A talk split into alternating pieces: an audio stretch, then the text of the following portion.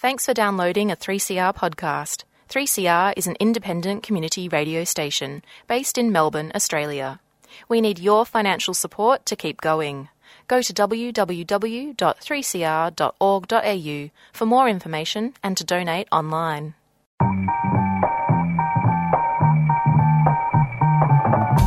Welcome to Women on the Line, one of Community Radio's National Women's Current Affairs programs, produced at 3CR Community Radio in Melbourne and broadcast nationally on the Community Radio Network.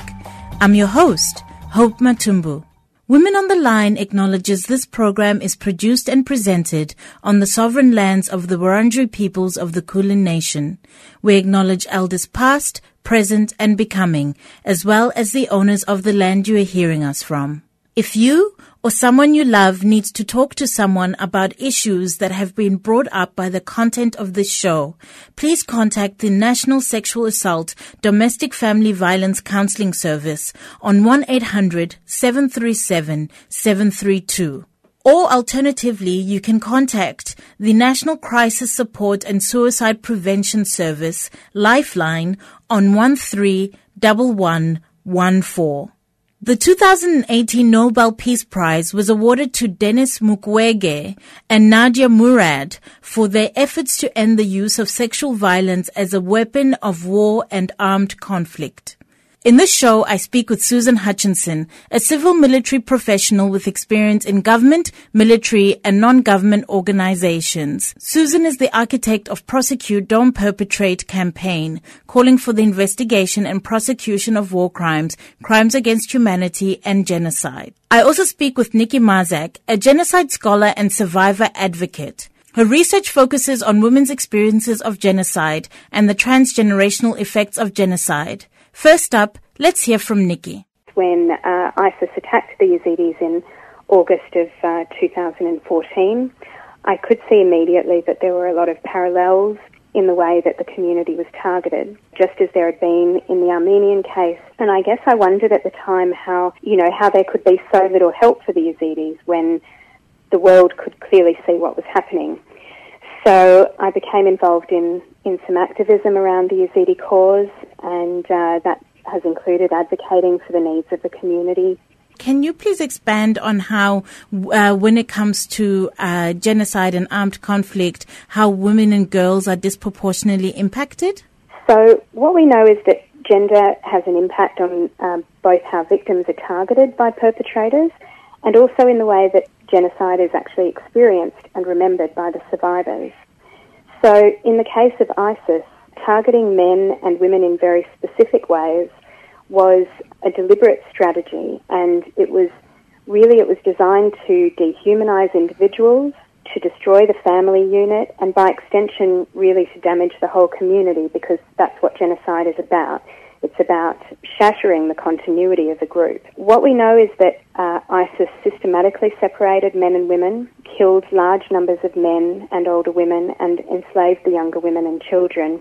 And that enslavement was actually broader than sexual violence. So while it's important to highlight sexual violence as, uh, you know, a common and absolutely heinous crime during armed conflict and genocide, I think I think it's also a mistake to only focus on sexual violence, um, as though that's the only horror that's experienced by women, because certainly in the Yazidi case, uh, women were um, abducted and, and, trafficked on a large scale, uh, but they were also often forcibly married, and their enslavement was also um, on a cultural, spiritual, and social level. So they were cut off from their families and their culture.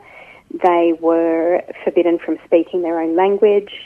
They were forcibly converted, um, forced to change their names, and they were also subject to to what might be termed biological crimes, such as forced pregnancy, forced abortion, forced com- contraception, and these crimes are very much part of the genocide mentality.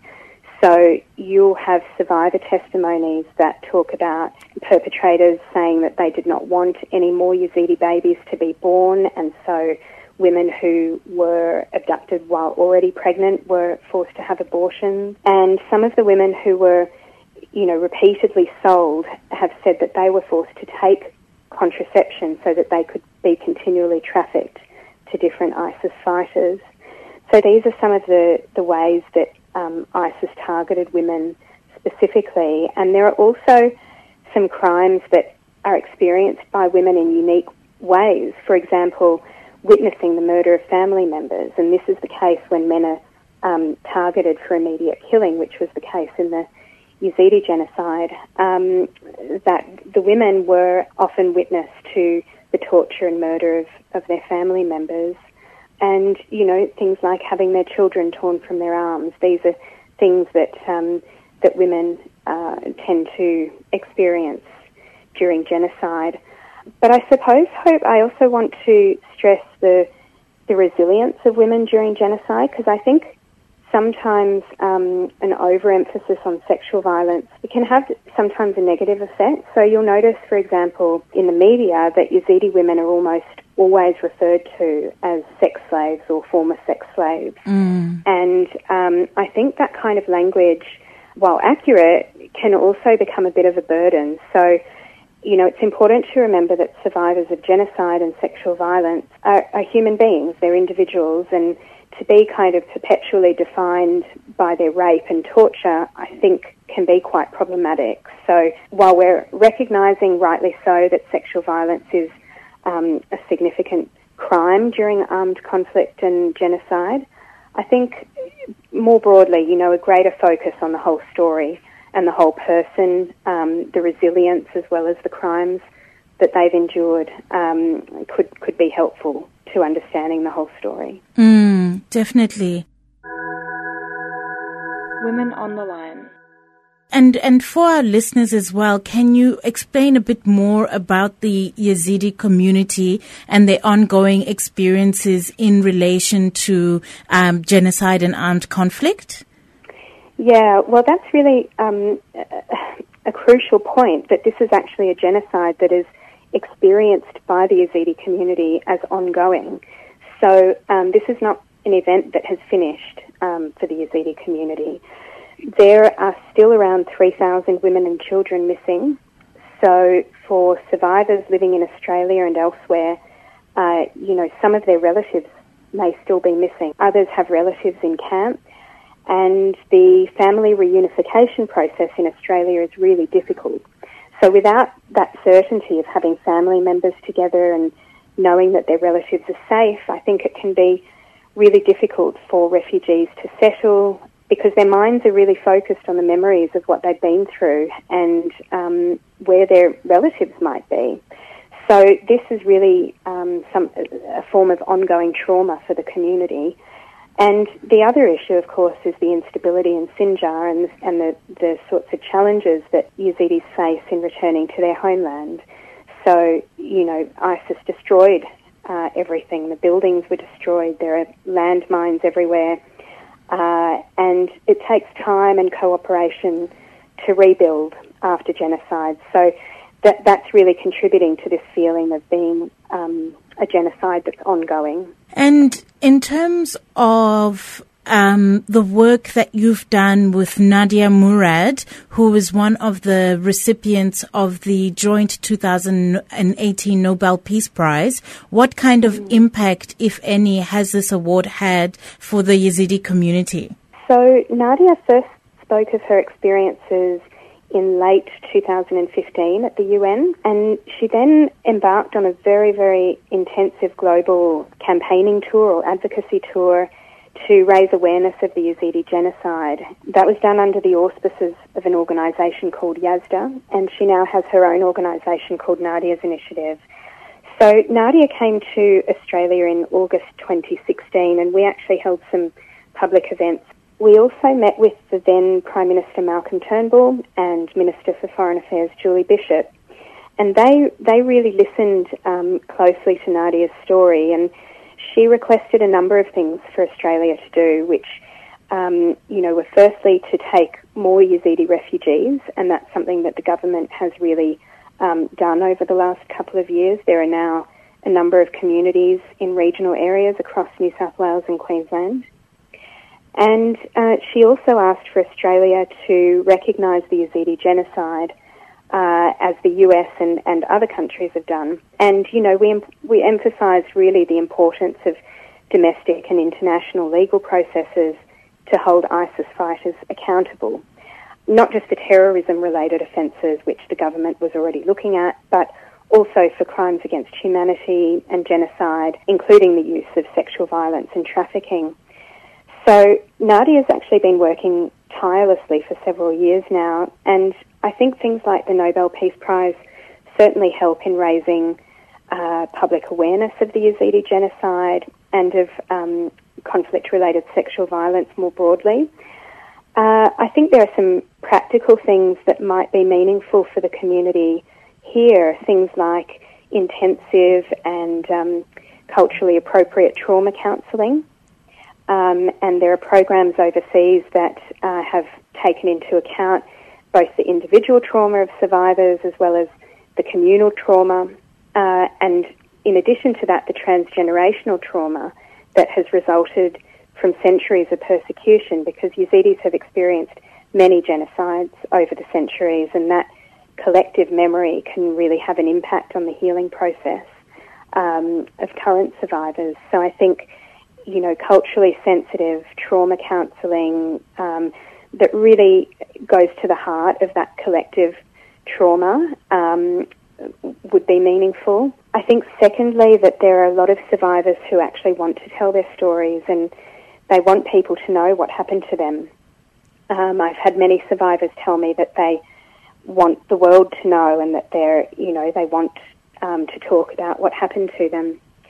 Um, but there are also some sort of complex ethics around how survivors can be provided with uh, informed choices about how to do that. And I think the risk of re traumatization is very real, and the risk of secondary exploitation by the media is, is very real as well. Mm. You know, the issue of family reunification, as I said before, that um, there are Yazidis who are living here and who have that constant worry about relatives who are in camps overseas. So I think, um, you know, if the government would consider looking at the uh, family reunification process, um, I think that would really help the Yazidi community here. I think finally, um, hope what would be really meaningful is to see some form of real justice. So that means um, the prosecution of ISIS fighters in both domestic and international court. I think Australia has a role to play in making sure that um, any Australians who were involved in the Yazidi genocide are held accountable. And Australia also has a role to support the international process by, you know, collecting evidence from witnesses and survivors who are now in Australia. So I think I think there are many Yazidis who would appreciate the opportunity to provide testimony um, about the, the crimes that were committed against them and to see justice done. So genocide historically is uh, has been very difficult to prosecute, but in this case, there's actually a great deal of evidence, including um, ISIS's own statements, which clearly say that they intended to wipe out the Yazidi population. So that's something that Susan um, and her Prosecute Don't Perpetrate campaign has really taken the lead on in terms of um, influencing some action from the Australian government. Women on the Line. On community radio around Australia, you're listening to Women on the Line. You were just listening to Nikki Marczak, a genocide scholar and survivor advocate. We were discussing women's experiences of genocide and the transgenerational effects of genocide. Next up is my conversation with Susan Hutchinson a civil military professional with experience in government, military, and non-government organizations. Let's hear from Susan. So I've been working in the area of women, peace, and security for about 10 years now. Um, and most recently, uh, I'm working on a PhD looking at how um, we operationalize these ideas in the women, peace, and security agenda. And I run a, this campaign called Prosecute Don't Perpetrate, which is hoping to help end impunity for conflict related sexual violence by getting governments to investigate and prosecute their own nationals who perpetrated these crimes in Syria and Iraq when they were fighting with Daesh. Well, the UN Security Council resolution uh, 1820 with regards to the use of sexual violence constituting as a war crime and weapon of war was introduced 11 years ago now in 2008. But it seems that it's only been in recent years that work in this area has been spoken about or recognized, um, as with last year's Nobel Peace Prize. What are some of the challenges in prosecuting sexual violence war crimes? Yeah, 1820 was the second of the resolutions on women, peace and security. And for a long time in kind of the, the, the really close circle of activists in this space, there was some frustration actually about the focus on um, often what's kind of almost a voyeuristic approach to conflict related sexual violence. Sometimes in the media, um, there's an interest in kind of grotesque details. But what has really been lacking is actual action on the ground. And often we see um, organisations and countries and individuals calling for the International Criminal Court um, to respond to when these crimes are, uh, are, are perpetrated. But in reality, the International Criminal Court is the court of last resort. In fact, member states who signed up to the Rome Statute in 1998, they are obliged to investigate and prosecute these crimes in their own courts. And that just doesn't happen. So we had a bit of a problem last year. The only um, the only trial that was focused on conflict-related sexual violence, where there was a where there was a successful prosecution, was for a Congolese man by the name of Jean Pierre um, Bemba, um, and the court very surprisingly um, re- um, agreed to um, acquit his uh, to acquit him based on some kind of administrative details that sort of shocked most of the legal community, um, which means that both his the victims um, that suffered from the acts that he was accused of um, in the Central African Republic go without justice, as do those in the east of the Democratic Republic of Congo, where um, he had spent most of his time and energy. And his influence in Congolese politics remains quite strong. He was deemed ineligible to run for the recent Congolese presidential elections, but he still remains, maintains a really strong influence um, in politics in the region. And it's just really unreasonable and unfair to women around the world, um, to the victims of these really heinous crimes, that we we haven't been able to do better in terms of bringing individual perpetrators to account, and that he was in a way a symbolic, a sim, you know, a symbolic person um, in in the precedent that was set by his conviction, and that conviction has now been overturned. So what prosecute don't perpetrate does is is really target states who have signed the Rome Statute and have this obligation to investigate and prosecute um, these crimes themselves. Um, and in Syria and Iraq, we have this unique opportunity because for the first time in a long time, you know, there were th- tens of thousands of foreign fighters who flew into Syria and Iraq to fight with Daesh, and many of those uh, you know, those those people came from over 100 countries, and many of those countries are signatory to the Rome Statute. So our campaign very much calls on, on those governments who have signed up to the Rome Statute um, to say, look, please um, investigate and prosecute the people who are nationals of your country for these crimes, these sexual violence crimes, um, as war crimes, crimes against humanity, and genocide. And so, uh, for a lot of people, when we think about war crimes, we imagine illegitimate rebel forces such as Daesh or ISIS, Boko Haram, etc. But in recent years, light has been shed on sexual violence being used by armed forces uh, from the UN or various Western countries, including Australia. We've even seen the use of sexual violence in the INGO sector with the Oxfam cases. Um, what kind of work is being done to hold governments accountable? When their um, armies, or if you will, or other agencies are in conflict zones? Yeah, it's it's a really substantial problem. Um, so sexual violence, when it's perpetrated in as part of um, as part of war, is is a war crime, regardless of who um, of which side you're on and and and all countries under international law, everyone is supposed to be held accountable for that. Um, when we have So there's been a lot of reports of the sexual exploitation and abuse conducted by UN peacekeeping troops around the world, and that's a deeply abhorrent, um, unacceptable behaviour. Um, but it doesn't necessarily fall under the same sort of legal category as genocide and crimes against humanity that have been perpetrated against groups, community groups like the Yazidi. There's a there's a really big problem around accountability for those crimes because whenever a nation state agrees to send their troops to another country, they usually sign a status of forces agreement um, or have an arrangement with the UN. So if anything happens at all, um, a perpetrator might be sent home, um, but it's highly unlikely that the host go- that the government um, that they work for will then investigate and prosecute those crimes. So very often we're looking at people who are coming from countries with very um, poor gender equality um, and who don't necessarily have strong systems of gender justice in place, and that's and that's a really big problem. But we've seen um, in cases like in Australia, you know, where we have really strong professional military forces. Even here, we don't really use the um, war crimes legislation um, that we have, um, and it's important that professional militaries continue to uphold these really strong professional standards and making sure that if someone is behaving badly, they get held to account for that in the international NGO sector, you know, there's also some, some obviously ongoing problems there.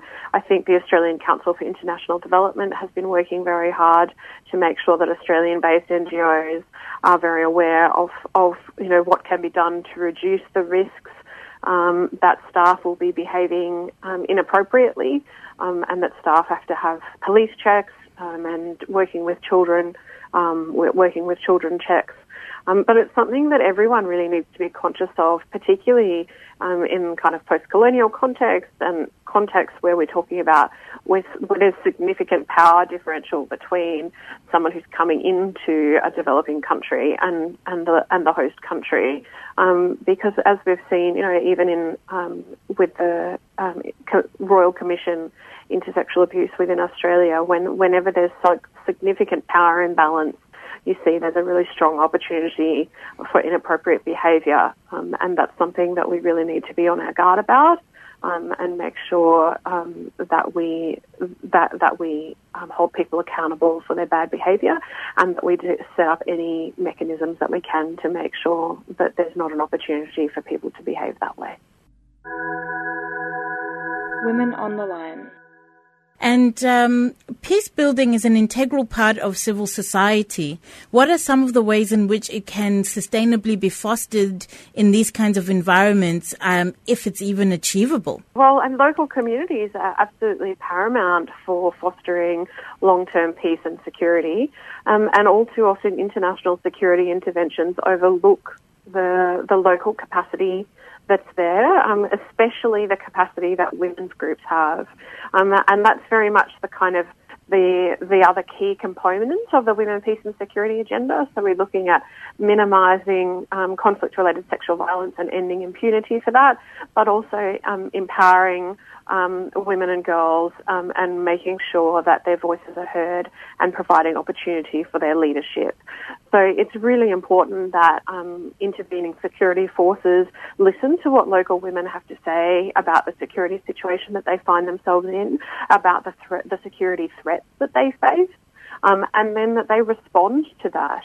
If they're not responding to that, then there's then they're going to be reducing the ch- the chances of long-term sustainable peace and security. And we've really seen that, um, you know, in, in the situation with the Yazidis. We know now that um, while the, the the sexual slavery market provided about $20 million to, to the economy of Daesh. Now that, you know, the international security assistance has really dropped back, it didn't really account for those, for the thousands of women who were held in sexual servitude um, when they undertook operations to retake um, the cities of Mosul and Raqqa. And now Daesh are charging, you know, twenty to thirty thousand dollars per person for the community to buy back the freedom of, of those Yazidi women and girls. So we're talking about now, basically, um, because we ignored the um, the security imperative for those women, we've basically allowed Daesh um, a $90 million income stream um, going into the future, which is just, you know, a really clear example of, of why it's fundamentally important that we, uh, that the international community listens um, to women's experience of conflict and insecurity um, and accounts for that in the way that they design any interventions. Mm, definitely. Um, and so, where can people go to find out more about the work you do, as well as any other useful information on this issue? Absolutely. Well, I try to keep news um, and current events up to date on the Prosecute Don't Perpetrate.com website. We also have a Facebook page, Prosecute Don't Perpetrate, uh, um, and it's really great. Um, Nadia Murad's initiative um, has a website um, that has been updated since she was awarded the Nobel Peace Prize, so people can donate to the work that she's doing there. Um, yeah, uh, there's also some some actions if you'd like to take action um, on the Prosecute Don't Perpetrate website. Great, wonderful. Well, thank you so much for speaking with us, Susan. We really appreciate your time uh, for Women on the Line. Thank you very much, Hope. Keep up the good work. We've come to the end of my conversation with Susan Hutchinson, a civil military professional with experience in government, military, and non-government organizations. Before that, I also spoke with Nikki Marczak, a genocide scholar and survivor advocate. And just a reminder that if you or someone that you love needs to talk to someone about issues that have been brought up by the content of this show, please contact the National Sexual Assault Domestic Family Violence Counseling Service on 1-800-737-732 or alternatively, you can contact the National Crisis Support and Suicide Prevention Service, Lifeline, on 131114. And that's all for Women on the Line today. Women on the Line is a community radio national women's current affairs program. It's produced and presented by a range of women broadcasters from 3CR in Melbourne and broadcast across Australia on the Community Radio Network. We greatly appreciate financial support from the Community Broadcasting Foundation. We welcome your comments or thoughts on today's show, so send us an email to womenontheline at gmail.com or phone 3CR on 03 9419 8377. Women on the Line programs can be downloaded from our website www.3cr.org.au forward slash Women on the Line. The theme music for Women on the Line is Slideshow at Free University by Le Tigre. I'm Hope Matumbu, and I hope you can tune in again next time.